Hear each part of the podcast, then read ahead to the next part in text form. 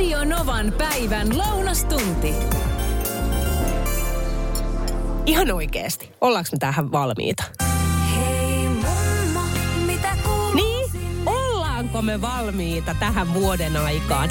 Siis oot sä huomannut, että kauppaan ja erityisesti sinne mehuosastolle on ilmestynyt klögiä? Siis kuule viikonloppuna oikein hätkähdin, kun appelsiinimehua oli nostamassa, niin yhtäkkiä siinä vieressä olikin siis glögiä.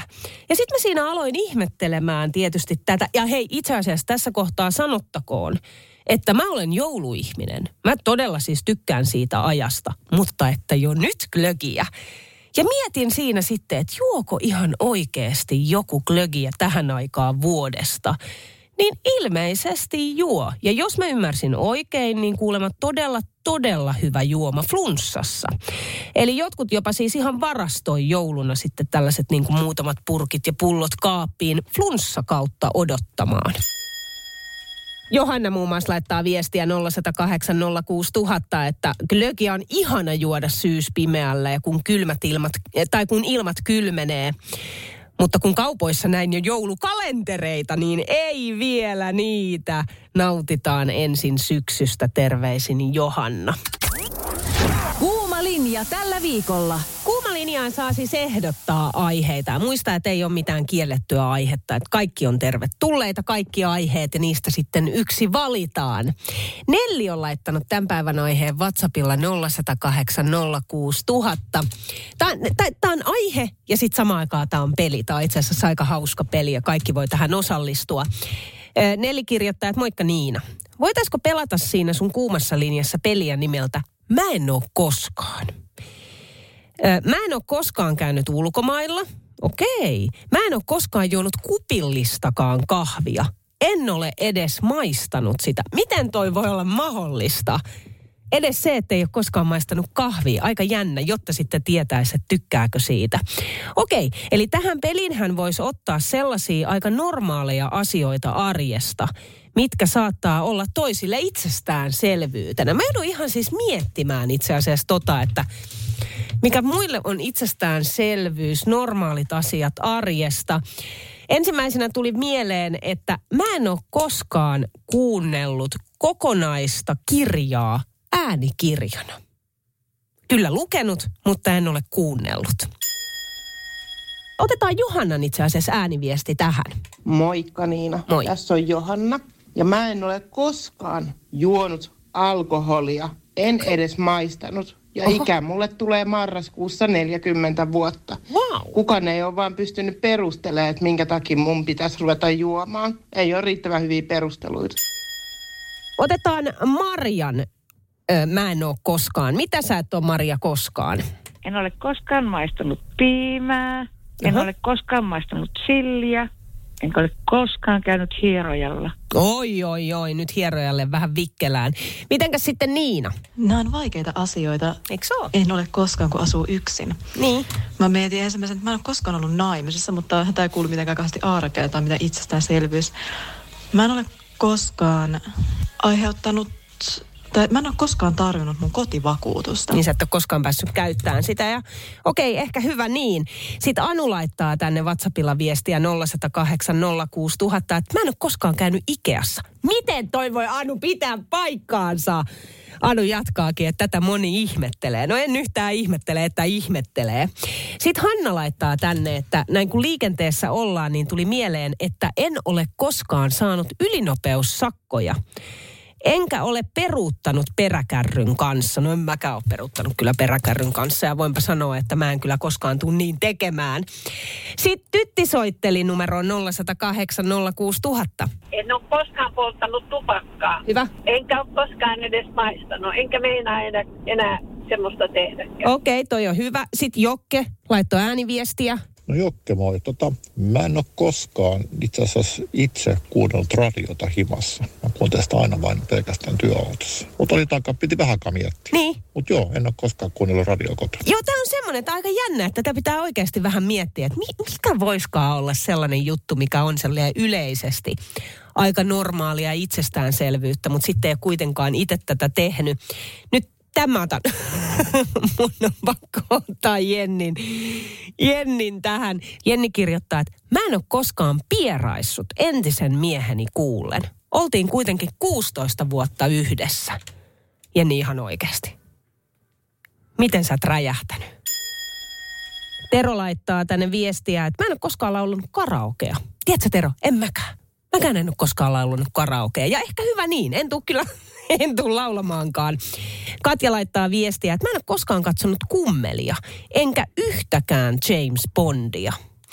No sit Salla puolestaan laittaa ääniviestiä. En ole koskaan käynyt Lapissa. Aikamoinen homma. Mm. Mutta ehkä tässä on vielä aikaa. Terkuin Salla. Kuule Salla, kyllä sä kerkeet vielä ja mä suosittelen, se on upea paikka. Ja mietin, miten lähellä kuitenkin samassa maassa ollaan. No sit Harri laittaa kanssa ääniviestiä. leikkimieliseen peliin, niin tuota piti kyllä aika kauan miettiä, Niin, mutta mä en ole koskaan silittänyt. En vaatteita, en lakanota, en yhtään mitään. En ole ikinä silittänyt. okei. No sitten Jaana, mitä sä et ole koskaan tehnyt? Moikka Niina. Mä en ole koskaan sukeltanut. Moikka. Marika puolestaan ei ole koskaan. Moikka Niina, Marika tässä. Mä en ole koskaan syönyt, enkä siis maistanut susheja tähän päivän kysymykseen. Tuli tämmöinen asia mieleen ensimmäisenä. Moikka. No sitten Jussi soitteli numeroon 0108 06000. Tiedän, mä en ole koskaan lähettänyt tekstiviestiä. Tää. Ja, ja hyvin on ö, tullut asiat hoidettua ja saanut ihmisiin kontakti. Niin ei ole koskaan kännykkää katunut omistettu. Hyvin on pärjännyt. Ei ole tullut hirveästi mieleen mitkään tekstiviestit. Kuvasti ihmiset niitä tuolla naputtelee, mutta mä oon pärjännyt ihan hyvin. Mä luulin, että sä voitit koko pelin. Hei, kiit- kiitos Jussi, kun soitit. Moikka. Joo, moi, moi. Mari laittaa tänne viestiä, että mulla ei koskaan ollut koronatartuntaa. No ei se mitään, Mari.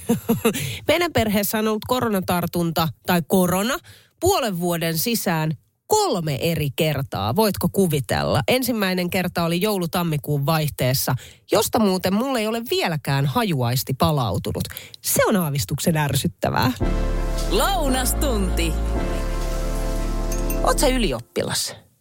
Mä en oo. Mä en oo ylioppilas. Mä en tiedä, minkälainen on se tilanne, kun on kirjoituksissa. Muistat sä sun kirjoitukset? Miten ne meni? Riittikö sulla aika?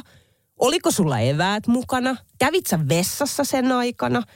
Miten sä ylipäätänsä pystyit pitämään itsesi kasassa sen kaiken stressin keskellä niin, että se kaikki oppi on sun päässä?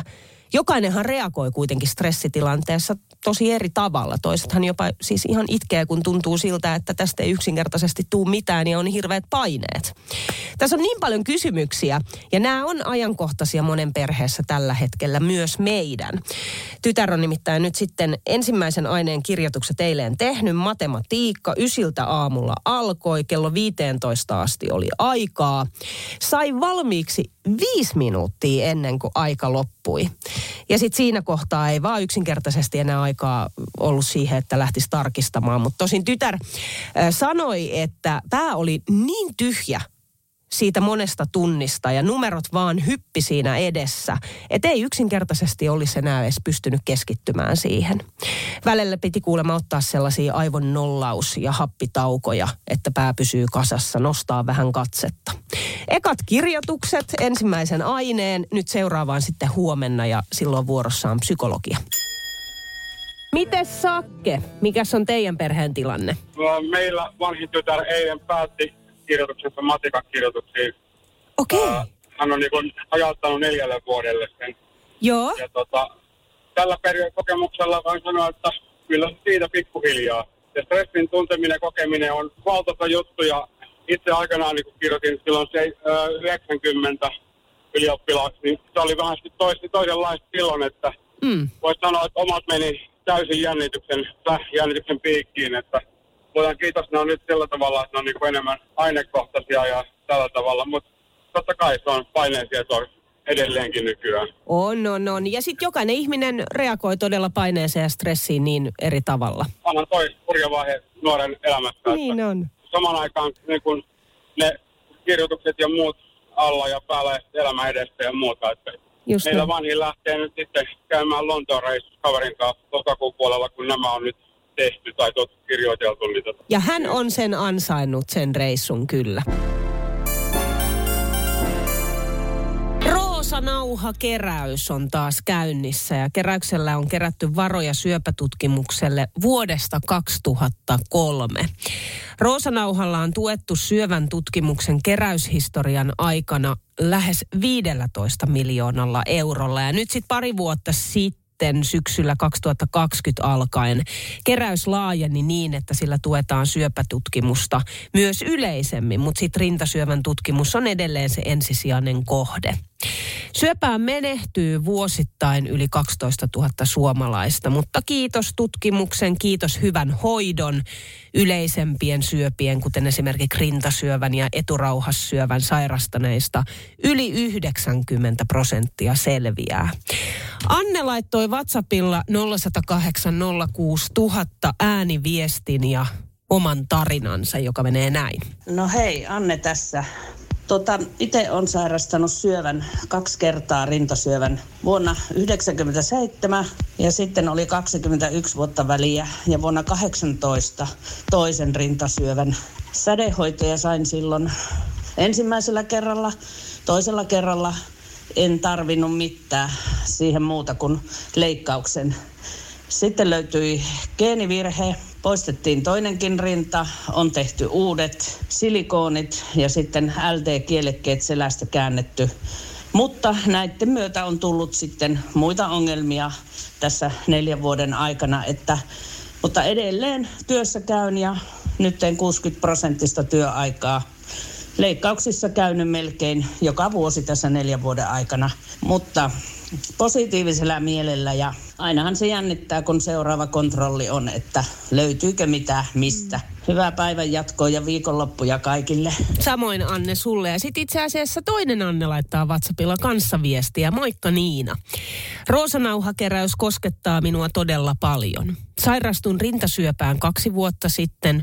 Kontrolleissa kaikki on ollut tähän asti kuitenkin hyvin.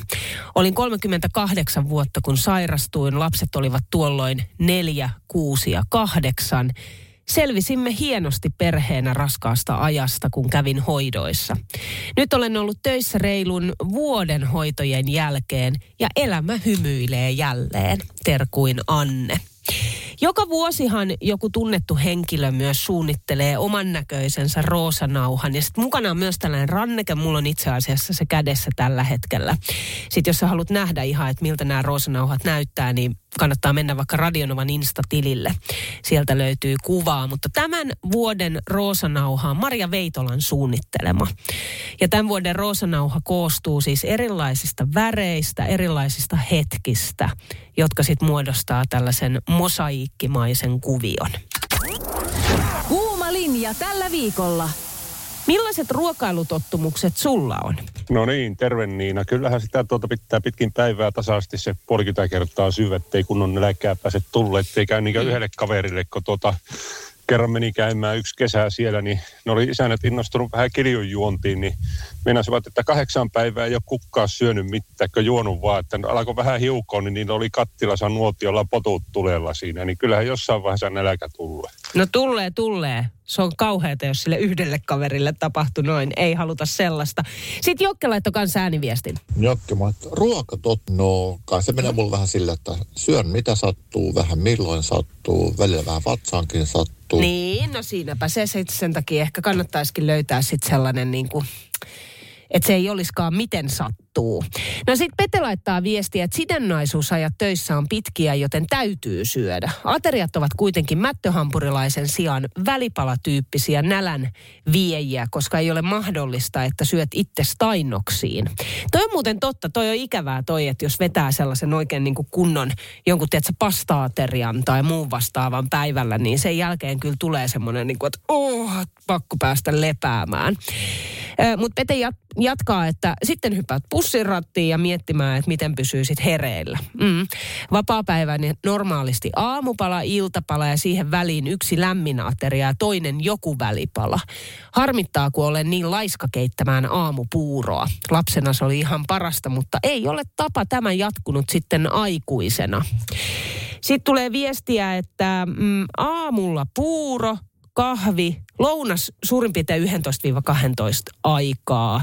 Sitten kahvi siihen, päivällinen 17-18 aikaa ja sitten vielä iltakahvi. Tota mä en ole kyllä to, koskaan tainnut, toi iltakahvi on mun mielestä aivan, aivan älytön. Mutta mulla on muuten vähän itselläni niin kuin samanlainen aikataulu lukuun ottamatta iltakahvia. Puhelimessa laillistettu ravitsemusterapeutti ja terveystieteiden maisteri ravitsemusklinikalta Helsingistä Henna Rannikko, moikka. Terve, terve. Radionovan päivässä aiheena tänään siis ruokailutottumukset ja yleisesti syöminen. Sä oot Henna auttanut useita suomalaisia löytämään itselleen parhaan tavan syödä, niin mikä olisi niin kuin yleisesti oikea tapa syödä? No ensinnäkin mä haluan välittää kaikille kuulijoille sellaisen sanoman, että, että jokaiselle löytyy varmasti se ihan oma tapa syödä hyvin. Että se, että sinä syöt hyvin, ei välttämättä tarkoita aina sitä, että minä syön juuri samalla tavalla hyvin. Um, mutta jos sitten yleisesti miettii, että, että mikä johtaa yleensä sellaiseen hyvään ja jos nyt voi sanoa oikeaan syömiseen, niin yleensä se tarkoittaa sitä, että muistetaan syödä säännöllisesti osataan ja uskalletaan syödä omiin tarpeisiin nähden riittävästi. Sitten se tarkoittaa myös sitä, että, että on taito ja, ja toisaalta jaksaminen syödä monipuolisesti. Ja sitten myös, että syödään joustavasti. No miten päivän tulisi rakentua tuon ruoan ympärille? Yes, eli tätä mä lähtisin oikeastaan ajattelemaan niin, että niiden päivän aterioiden pitäisi pystyä äh, rakentua siihen jo olemassa olevaan päivärytmiin, eli sen oman päivän ympärille. Tämä on vastaanotolla just se, mitä käydään tarkasti läpi, että mitä sun päivässä tapahtuu. Ja siihen parhaalla mahdollisella tavalla pyrkii rakentaa sitten se säännöllinen rytmi ja, ja niin, että sinne saa sitten ri, niitä riittävästi nälänhallintaa tukeviakin ää, aterioita. No monta kertaa päivässä tulisi sitten syödä? No varmasti tuttua on se, että, että olisi hyvä syödä noin 4-5 ateriaa päivässä. Ja se tarkoittaa sitä, että ateriaväli ei venyisi yli kolmen neljän tunnin. Ja, ja tämä on hirveän hyvä äh, ohjenuora, ja varsinkin jos oma ateriarytmi on nyt sellainen, että sinne tulee vaikka niitä yli viiden tunnin taukoja syömisessä, niin sitä voi lähteä ihan tavoittelemaan, että katsoo, että okei, neljän tunnin välein, välein vähintään mulla tulisi päivään ateria, monta ateriaa sinne tulee ja mihin kohtaan ne voisi asettaa. Mutta sitten kun se ateriarytmi alkaa jo toimimaan ja olemaan tuttua, niin siinä vaiheessa mä suosittaisin ehdottomasti myös sen kellon seuraamisen ohella, niin alkaa kuuntelemaan ihan kehon omia nälkäviestejä. Milloin minä huomaan olevani nälkänen ja että osaisin vastata siihen nälkään silloin, kun se nälkä on vielä, sanotaan, sopiva. Eli pienehkö, orastava nälkä. Tai ainakin lähtisin silloin varautumaan siihen, että kohta minä ruokailen. Ettei menisi sitten siihen liian kovaan nälkään, mikä sitten voi vaikuttaa siihen seuraavaan aterian laatuun ja, ja annoskokoon myös. Ravitsemusterapeutti Henna Rannikko, kiitos. Kiitos. Radio Novan päivä ja Niina Backman. Joka arkipäivä kello 10.